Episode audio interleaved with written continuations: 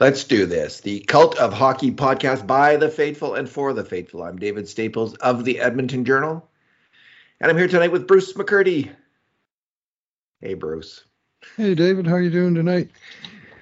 Oh man, Leon Draisaitl scored four goals, and the Oilers still lost.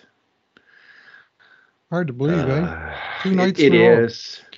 I, I could count the number of games in my life. Like I couldn't I couldn't individually, but I would bet you any money of all the many many four goal games I've seen in the light my life. You could count on one hand the number where that team lost the game. Happened Yeah. last night. Happened tonight. Last night it was Joe Pavelski who was the hero for Dallas with four goals, and they lost five four in overtime. And Draisaitl got the four for the Oilers tonight, and they lost six four in regulation, which, by the way, is their first regulation loss since March 10th. Hmm.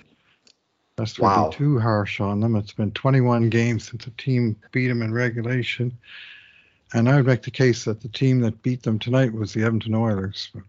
We'll They earned that. this one themselves. You know, um, after the game, Dallas Eakins was giving a lot of credit to the, the Vegas defense. I Mhm. also did note you know, how how aggressive it was and and fundamentally sound, and he, and I also did notice at times the Vegas forecheck taking Mhm. over. So Vegas um, is a really strong opponent, um, and um, I felt like I picked the Oilers in five over the Kings, but the Oilers in six over Vegas. So I- guess I felt going in that they would be a tougher opponent than LA, just because they can score. They have more ability to to uh, score goals, manufacture goals, and their defense is better.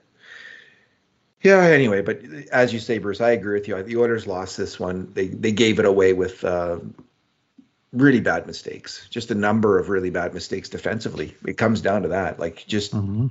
some really terrible plays on defense by. It's not just a few players; it's a lot of players. Yep. So. Um, What were the grade A's tonight? 12 to 10 for Edmonton, 12 grades, 12 grade A's for Edmonton, 10 for Vegas, and they scored five goals on 10 grade A shots. Vegas did have the edge in five alarm shots, the subset of 33 percenters, eight to six. So Stuart Skinner did make some fantastic saves, just not enough of them. Just not enough of them. I thought he he looked sharp at times, but man, he just needs to just make one more save, and uh, this game might turn out differently. This it's not really on him though. This loss, uh, so much as on the the mistakes of his of his other players on the ice. I think it's fair to say. Bruce, we'll go with uh, this is our two good things, two bad things, and two numbers podcast because it's a Oilers loss. We'll go with two bad things each. But what's your good thing? What you're going to start it off? Well, the obvious, I guess. Yeah, well, what else? I mean, I'm going to go with the, uh, Leon Draisaitl, uh, who uh, scored all four goals for the Edmonton Oilers in this game. Two in the first period, two in the third, two on the power play, two at even strength, and uh, he did almost everything in his power to win this game. He only had five shots on net, but uh, four of them found the twine, a couple of executioner shots, and uh, uh, a very nifty uh, shot from below the goal line that he bounced off of Laurent Brossoit's name bar and in with 10 seconds left in what had been a pretty dreadful first period that sent Oilers into the locker room down just three to two. And also, um, he had, uh, uh, anyways, he, he was the uh, uh, the guy driving the bus on offense. How many grade A shots was he involved in himself? Did you? Well, uh, yeah, I have the total. Give me one second, Bruce. I will Yeah. tell you in a second because the game grades are up. Um, Leon Draisaitl. You know what? He was involved in six grade A shots. They, uh, three, um, three at even strength, and three on the power play. So he he manufactured a lot of um, of goals on his six uh, major contributions. He was also he was also tagged with four major mistakes on grade A shots against. So um, I couldn't give him a perfect game. I couldn't give him a ten on this No. one because he made some pretty major mistakes in the defensive slot um, throughout the game. It wasn't like Mhm. his last game, his near perfect game, Right. but um, he sh- man, Bruce, we've talked about it before. We'll talk about it again. That executioner shot is amazing. And I just thought when he got off that first shot, I thought oh, on the power play, you know, first power play they score. I just thought, okay, the Oilers are rolling. They're gonna they're gonna roll in this game. And then a major mistake, which we're going to get to later, I think changed the tone of the game. And, and um, just one thing led to another. I don't know um, if that major mistake hadn't happened, if we would have seen this outcome, but it just got the Oilers rolling in the wrong direction. Anyway, I agree with you. Just, you know, what a fantastic attacking hockey player Leon Draisaitl is. He just, and he's just at the peak of his powers. Yeah. My good thing. Um, I thought I could go with Connor McDavid. He, as the game went on, he just got super determined, and he, you know, in the third period, he was unrelenting in his efforts to win this game, almost single-handedly at that point, like he with his partner Draisaitl, charging the net repeatedly. He put one off the post. Um, he he was fantastic, but I, I I'm going to go with Matthias Ekholm who I thought was the Oilers' steadiest and most effective D-man by a country mile in this one. And he made um, he got two assists. Uh, he won a battle leading up to uh, Draisaitl's second goal. Um, the second goal was the one that Draisaitl put in off um, off uh, Laurent Brossoit's back. Mm-hmm. And um, McDavid started that one off with this great cross seam, and then um, Ekholm won a battle and got it to Hyman. Hyman down to Draisaitl, and Draisaitl put it in. So that was his first uh, one of his one of his strong plays. He also made a fantastic stretch pass to McDavid on um, Draisaitl's fourth goal, and um, that was also an executioner shot where they came charging up the ice. And then just a moment later, he made another great uh, pass up the ice to send in, and McDavid went in and almost scored. It was probably Edmonton's best chance um, after the fourth goal to to score. Although Nurse's chance right at the near the end of the game was also good when Nurse came right in on net. But uh, McDavid's a much more dangerous goal scorer, and he went right into the slot off Ekholm's pass. I just think he's he's he's showing he's not perfect. He he was one of the group that abandoned the you know that made um, just major mistakes as uh, with about five or six minutes left when Vegas got a two on no in front of the net and Carrier passed to Marchessault, Marcia show. Um, but uh, other than that mistake, Bruce, he was he was he's playing a steadier game on defense than any other Oilers defenseman right now. Maybe Kulak's in this in a similar category. They're both doing really well. Ekholm faces tougher competition though, yep. and um, he's More just steady. Too. Yeah, he, he's got a much harder job, but he's really moving the puck well. He's really defending well he's been he's been the Oilers' best defenseman, I think, in the playoffs. And tonight was his maybe his best game of the playoffs, but the his teammates didn't rise to that same level. Your bad thing, your first bad thing, Bruce. Yeah. I hate to do this again because this guy remains one of my favorites, but I'm starting to become despondent that uh, it's not working for him this postseason. That's uh, Vincent Desharnais, who had another very tough night tonight, and he's had just, he had a tough time th- really throughout the King series. Yeah. And tonight he made uh, what we deem major mistakes on three Vegas goals. Yeah. And uh, first one being just 40 seconds after Edmonton took the lead on a shift that was just a nothing shift. And this was a problem all night that nothing shifts turning into goals for Vegas. And this was one where uh, he, he collected the puck. He came out from behind the left side of his net. He had a forward on the side wall. Uh, he had the boards to use just to use a little ring around pass to him, but he tried to go straight to the guy, uh, whoever the left winger was. I can't even remember. Was it Kostin or was it uh, Kane? Maybe I can't even remember. Yeah, Kane was on the ice. It would have been him. And he shot it basically into the shin pads of the Van, Van uh, uh, Vegas forward, who was, um, you know, coming in to check him.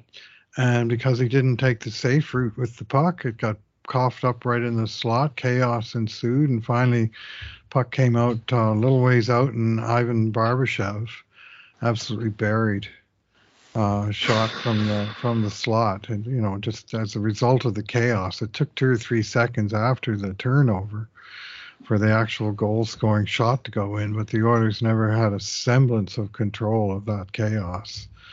And 40 seconds, that was the only lead of the game, and it was just gone in 40 seconds. This happened in the LA series as well, where they had a game where they had a lead for 18 seconds in the entire game.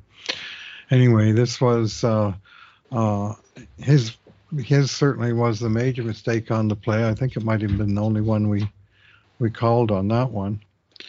Uh, then on the uh, uh, three-one goal, bring that one up. That was the short-handed, the power play goal for for uh, Vegas. Yeah. And this was a play where Draisaitl and McLeod went in two on one at the other end of the ice. Leon fed it over to McLeod, and he completely whiffed on it. And then uh, uh, McLeod um, was part of the problem on the goal, but uh, uh, he was uh, uh, uh Desharnais was uh, the first Oiler back to the puck, and he had a chance to you know move the puck around the boards. I mean there was pressure, and he just he never even touched the puck, and eventually he lost that battle, and the puck got dug out, and uh, and that led to a goal against. And then the last one was the 4 3 goal and again, a killer like a minute after Edmonton tied it up, like the very next shift again, just like after the one nothing goal. And uh, this was a kind of a weird play where Desharnais got kind of sucked out of position covering a guy and he decided to stick with this guy. I saw this play two or three times during the regular season and I commented on it here at least once where he, he, he's following a guy and he follows him into the high slot and then he never collapses back but stays out of position and hopes someone else does his job well in this case he was playing left wing ryan mcleod uh, one of the uh, i don't know how to put this but uh, uh was the guy that was left basically covering the net shot as uh, net front as the last defenseman back and he did a poor job of it. And he just let uh, Ivan Barbashev get behind him and tip home the the point shot. But I mean, when your right defenseman is playing left wing and your center is playing right defense for you know seconds on end, chances are pretty good you've done something wrong in the build up to that. neither of them responded well to their temporary new positions, and uh, boom. Nuge also uh, slipped on that play. outside shot. Yeah, yeah, he slipped and let in the outside shot. Man, Nuge. Uh, anyway, um, Bruce, the first goal especially was brutal because it just changed the tone of the game, the complexion of the game. It was a completely unforced error. He wasn't under a lot of pressure. He had an easy play to make up the boards, and he just he just gave it right away in in the defensive slot. And there's no recovering. Like there's little recovering off a turnover like that. Players are mm-hmm. scrambling, and there's little anyone can do at that point. And um, I just wonder if this is one of those moments when it's time for Jay Woodcroft to make a coaching adjustment. Mm-hmm. I, I, think it is. I think we've seen two or three. Uh, like this was a super iffy game. I think. I think. I mean, he might have given. I might have graded him one on the gave him a one in game four when this is a I gave he him was a, burned for three goals in the first period of that game and then he got benched. So I he had no comeback, right? Yeah, I gave him a two in this one. And um, I just think um, Philip Broberg might be the better bet. I'm not sure uh, about that. Um, and they will miss Desharnais on the penalty kill if they if they don't. They could keep him and they could keep going 11-7 though if they want. Mm-hmm. Um, it might not be a good idea to do so. Just to just to match Vegas's tempo of their four lines, the Oilers might actually need four lines right now. And um, uh, you know, they got burnt tonight was when Janmark went out. Then they were down to ten forwards, of course. But yeah, that first goal against Bruce, it was just like oh, I can't believe I couldn't believe what I was seeing. It was so disheartening after Draisaitl's great goal. And um, you know, the, the mistake in the corner leading to the next goal wasn't as bad, but the play on the on the uh, fourth goal, um, you know, I, I, understand like the idea of sticking with a man in the defensive zone, like you, but at some point And and we don't really know for sure the Oiler system. Maybe the system is like when you're on a guy, stay with the guy, right? Maybe he's just following orders completely on that play. It could be that, Bruce. Yeah. But I do think it's a, I because I've also seen this. I'm I know I have seen this. At some point, the defenseman say, "Okay, enough." Like this is the guy I'm covering is over on the boards. He's not a threat to score. He's not doing anything. I'm gonna now go back to my position, switch out to my position, back to the defense, back to cover the net. And I think if Desharnais had done that after the first attempted outside shot, there might not have been a goal because he would have been on that player. McLeod just let him go. And I think Desharnais, that's one of his strengths. He would have been on the player or he would have blocked the shot. He, you know, might not have gone in, but he just he you know it was like three steamboats too long out of position and that's why the or maybe just maybe it was just one steamboat it wasn't long but it was enough that he made a i think a weak decision and again in saying that i'm not completely sure of the oilers defensive system. I and and you know there's probably some judgment calls to be made by the players within that system as well. But I, I just it just felt wrong and it looked wrong for him to be out there and not moving back into the defensive slot. Because I'm sure all season long I've seen defenders um, leave the player if he gets if he's not in a, in a scoring position to go to go cover the house man. Go cover the defensive slot. This is what we compl- I complained about I think maybe you a little bit less all series against the Kings whenever the Oilers def- abandon the defensive slot especially with their defensemen um, they run into this kind of trouble and um, this brings me to my first bad thing, which was the second goal against. And um, um, this is a uh, Cody Ceci has the puck at the point. He gets the puck into the in in the offensive end and he puts it into the slot where it's picked off. Now, uh, Cody Ceci, it's uh, he did his job of getting the puck deep enough, and it's essentially for a second it's kind of a three on two, but Leon Draisaitl is cruising back hard initially, and it's and it's and it's a three on three. But when, when it's still a three on two uh, um, kind of moment, Darnell Nurse decides to charge up the ice when he, when he doesn't really have a strong play on the puck. Because mm-hmm. I was thinking, well, you know, if he has a strong play on the puck, you do want to try to break it up, but he didn't. It, you know, when you look at it again, it was he just he he, it wasn't a 50-50 play for Darnell. It was like a 30-70 play or 20-80 play winning that puck battle at center ice. So he charges up the ice and then he's out of position and um, it still might not be a goal, but Leon um, Draisaitl kind of stops skating on his back check and is just a hair behind picking off that pass. You know, he just didn't follow through. He didn't go cover that guy. He didn't get on the guy. Um, I think the shooter was Amadio, if I'm not mistaken, on that one, and he just didn't get on him. And so the two, again, assistant captains of the team, um, with with uh, mental errors essentially.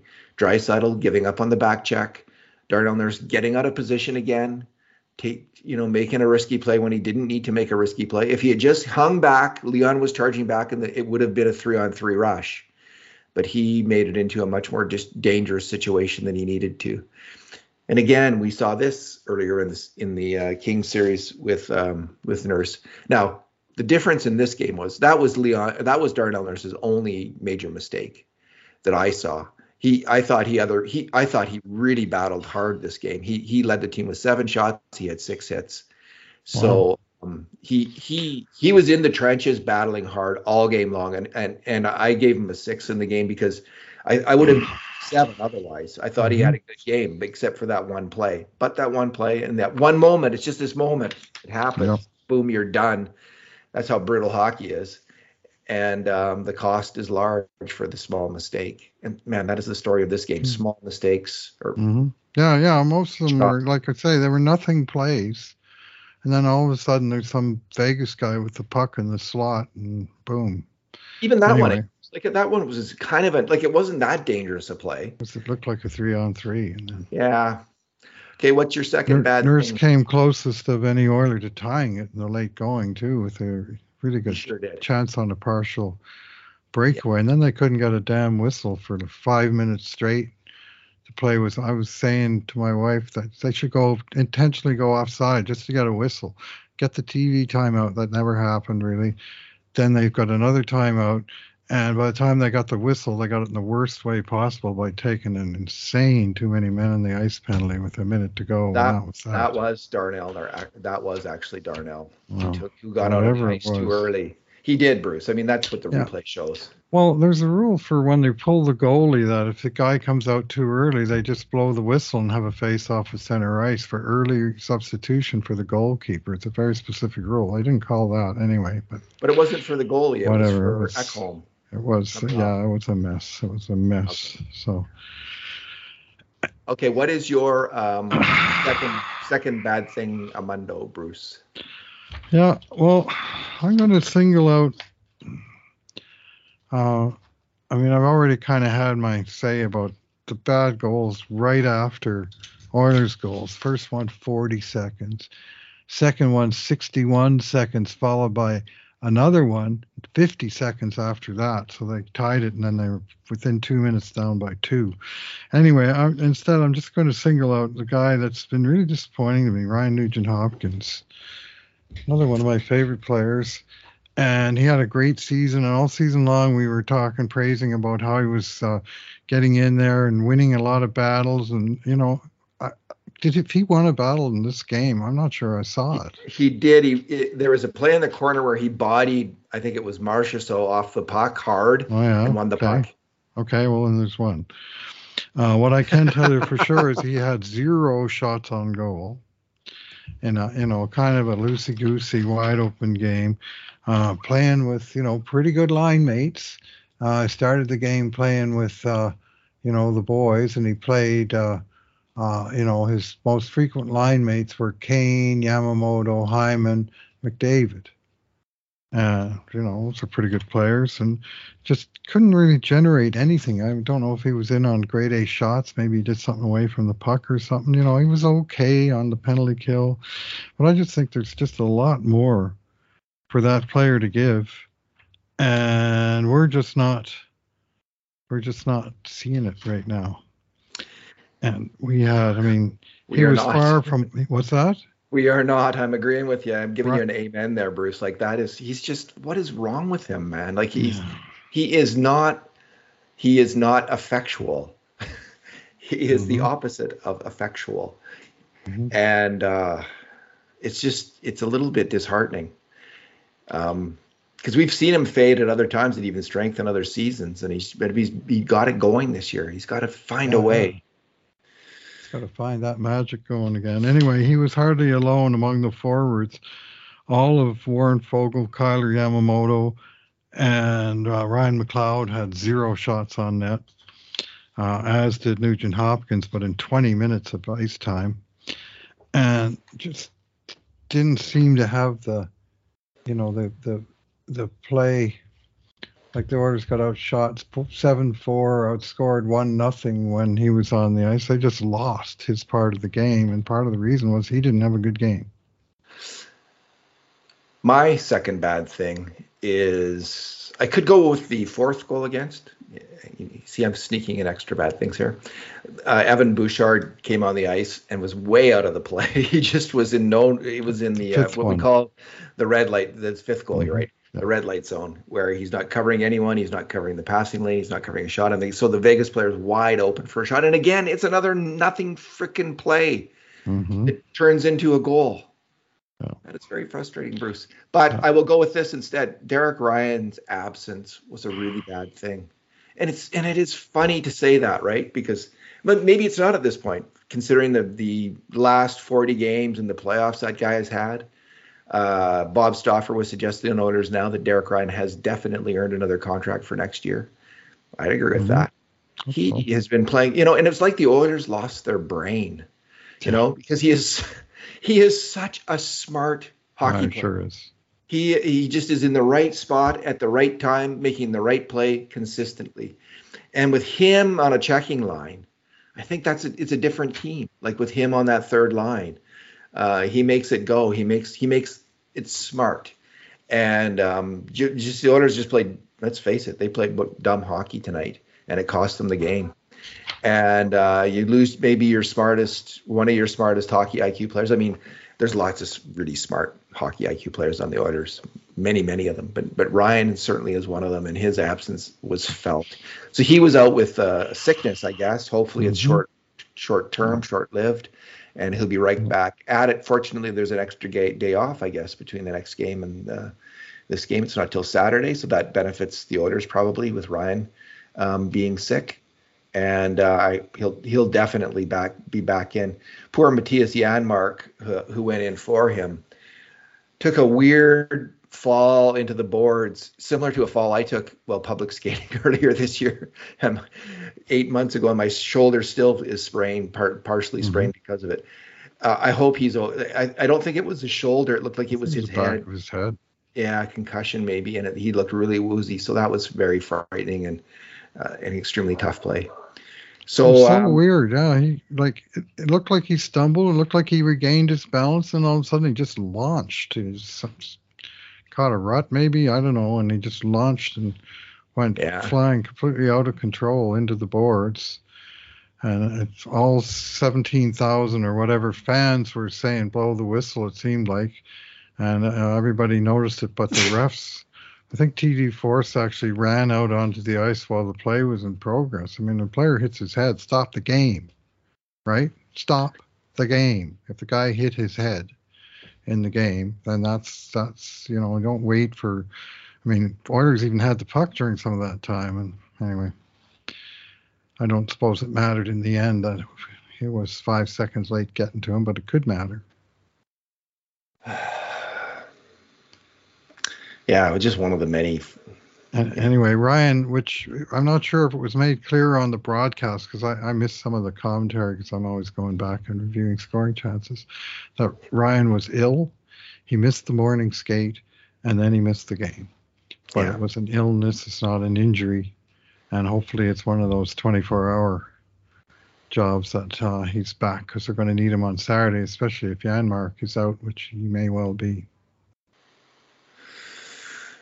Bruce, your number. My number is 39 and 7. And the 7 is the seven straight uh, games the Oilers have lost in game one of playoff series, which covers the entirety of the Ken Holland reign here in Edmonton with a couple of different coaches. Uh, they lost 6 4 in a defensive mess in to Chicago in game one during the bubble play-ins of uh, 2020. Uh, they lost 4-1 to Winnipeg in game one in 2021. A Couple empty net goals. That wasn't a terrible defensive game. They just couldn't score that time.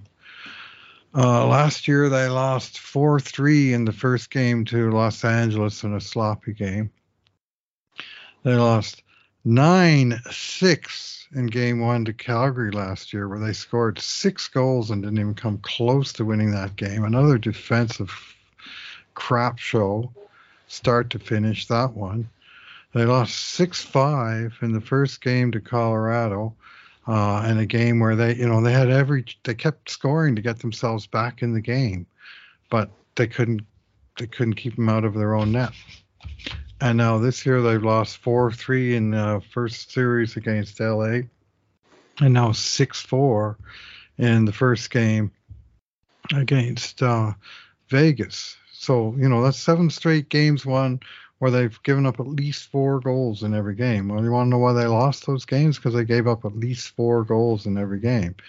And the goals that they scored, which let me do the math here, that's uh, four, and one is five, and three is eight, and six is 14, and five is 19, and three is 22, and four is 26 goals in seven games. You should be able to win at least one of those games. You're averaging four goals a game, but your defense is such crap that you're not coming away with any results. It's like they have to lose a game to sort of get their attention.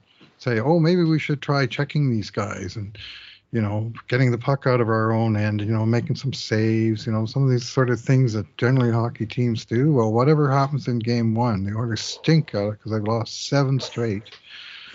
And by a combined score of 39 to 27, right? 66 total goals, almost 10 per game just never have come out and played a controlled first game, whether it's in their barn or somebody else's, as in this case. And so that's my number. I'm not sure in this entire playoffs yet, Bruce. They beat LA, but I'm not sure they've even yet found their A game, the Oilers. For a period um, or two here and there. Yeah, but they haven't played played a full 60. They have not, and um, they've got to find that in this series. Game two they, would be a good plan. Game two, next game would be a nice moment yeah. to find it, and we'll we'll find out if they do. But um, they certainly have to find it in this series. It's time. The Oilers are three and six in those series. They're three out of four under Jay Woodcroft, where they lost game one and still came back to win the series. Sure. But uh, in all the cases where they had any success at all, they won game two. And so that's what they need. Bruce, um, my my number is around Leon Draisaitl's incredible uh, one-timer shooting, and um, so we've been tracking actually the type of shots um, for four years now. Before we just used to track whether it was a grade A shot or not, and and since that time we've started to, see if it's a tip or a regular shot or, a jam shot or a one-timer shot. And we started this this particular aspect of our scoring grade A shot project because of Leon Draisaitl. We wanted to find out is his scoring sustainable? You know, can he keep shooting in pucks at a high level? And what what is his uh, scoring rate on these one-timer shots? Because he his generally he shoots about a 20% range um, on all his shots, but his one-timer shots. So we've been tracking it for four years now, and in that time he's played 319 games and he has um, fired off a total of 247 one-timer shots in those games on net. There's been more that have been off net, but on net, 247 um, in 319 games, so 0.77 per per game, 0.8 per game, and he scored on 36% of them on average, 36%. So this year in the playoffs, in his seven games, um, he's had he's had 10 of those shots. So he's at 1.43 um, one timers per game, and uh, he's got six goals on them. So he's shooting at 60% this playoff season. And so you could say, um, well, Leon's wow. just having super puck luck, um, which is you know, which is how this whole thing started with this idea that Leon Draisaitl has super puck luck. Mm-hmm. That could be the case, but five man, years later, five years later. Yeah, you start to wonder. Like, there's something about the Oilers' power play. I wonder what that is. There's, you know, about their high their high success rate. This guy is a machine, and I wouldn't put it past him to go through a playoffs, putting in draining half of those one timer mm-hmm. shots. They are so effective. They are so deadly, mm-hmm. and um, he is just so effective at them tonight he scored uh, two of his four goals on on those particular kinds of shots.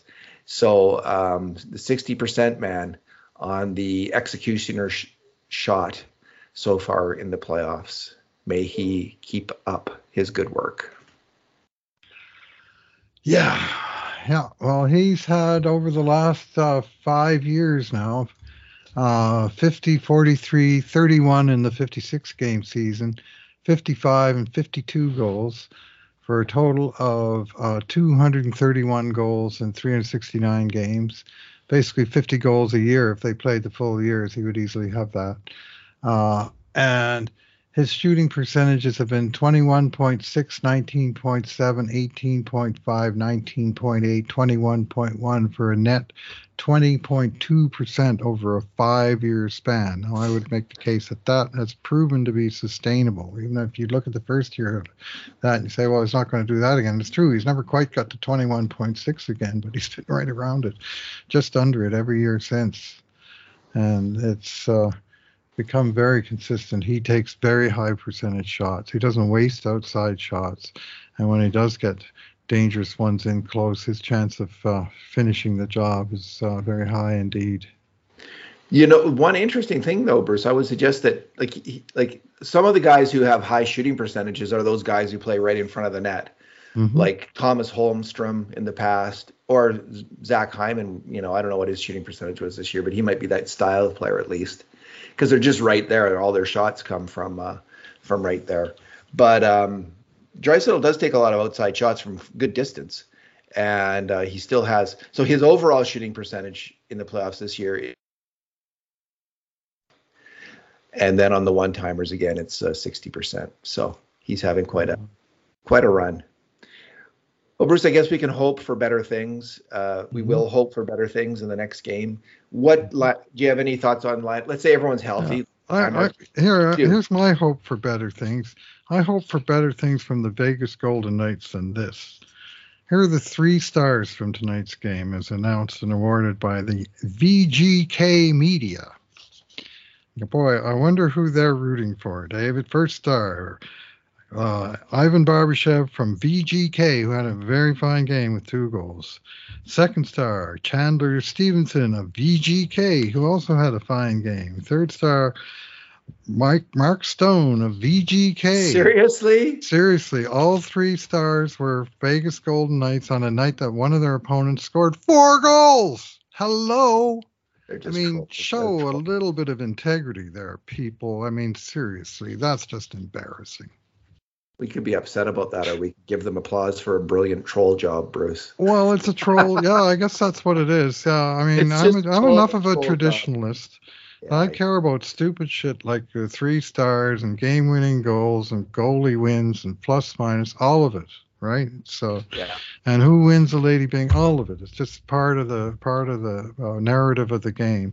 Well, geez, I mean, pay it a little bit of respect. Pay your opponents a little bit of respect. I mean, that's that's just sad.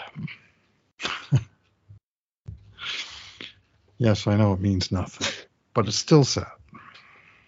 In, indeed, it is. I'm not that sad, but um, maybe I'm not as traditional as you are on, on these matters. Oh, uh, Molson Cup, man, that's a big deal. You gotta, you gotta, you gotta give these guys their points when they when they uh, earn them. I mean, if you say a guy scored four and he didn't earn them because his team lost, I mean, do they still call it the uh, Molson Cup? Is it still a? They still have a Molson Cup in the Canadian cities during the season. Every month, I was at a couple of them this year. Every month, they give out the little trophy and they award a thousand dollars to the charity of the guys' trophy. Uh, I remember that, yeah. I, and it's been I, since '79. Well, Gretzky used to win it every single month. He'd just pack up the three star awards and and just run away with it. But uh, anyway, and they counted home and road games in terms of the three stars. But I guess there used to be more integrity to the process than there remains in the 2020s when it's all about the home team and not the hockey game. We shall see what happens next, Bruce. The Oilers have obviously got to tighten it up on defense. I mm-hmm. personally would put go with 12 forwards and 60, and I would sit Desharnais next game. Stick with Stu Skinner and net, and um, see what happens. Yeah, well, one thing we know is that the coaching staff is now well armed with some instructional video material that they can uh, employ over the next three days to get the attention of some of their players because there were some pretty fundamental uh, mistakes being made in this game. And this was a game, you know, enough goals were scored to, to comfortably win this game and they blew it by inattention to detail and you know that's just not really acceptable. And i'm sure that they will hear that in no uncertain terms behind closed doors. Woody will come out and he'll smile and do his thing in front of the media but uh, they're going to get the gears and they're going to deserve it tomorrow. I mean if you want to win this series you got to play a hell of a lot more disciplined and smart than they showed tonight. And uh, they can. We've seen it. We've seen it. We've seen it. Uh, you know, they will. I, I think come back, but uh, uh, they got a ways to go based on that showing. Indeed, Bruce. Thanks for talking tonight. Thanks for listening, everyone. And in the meantime, and in between times, this has been another edition of the Cult of Hockey podcast.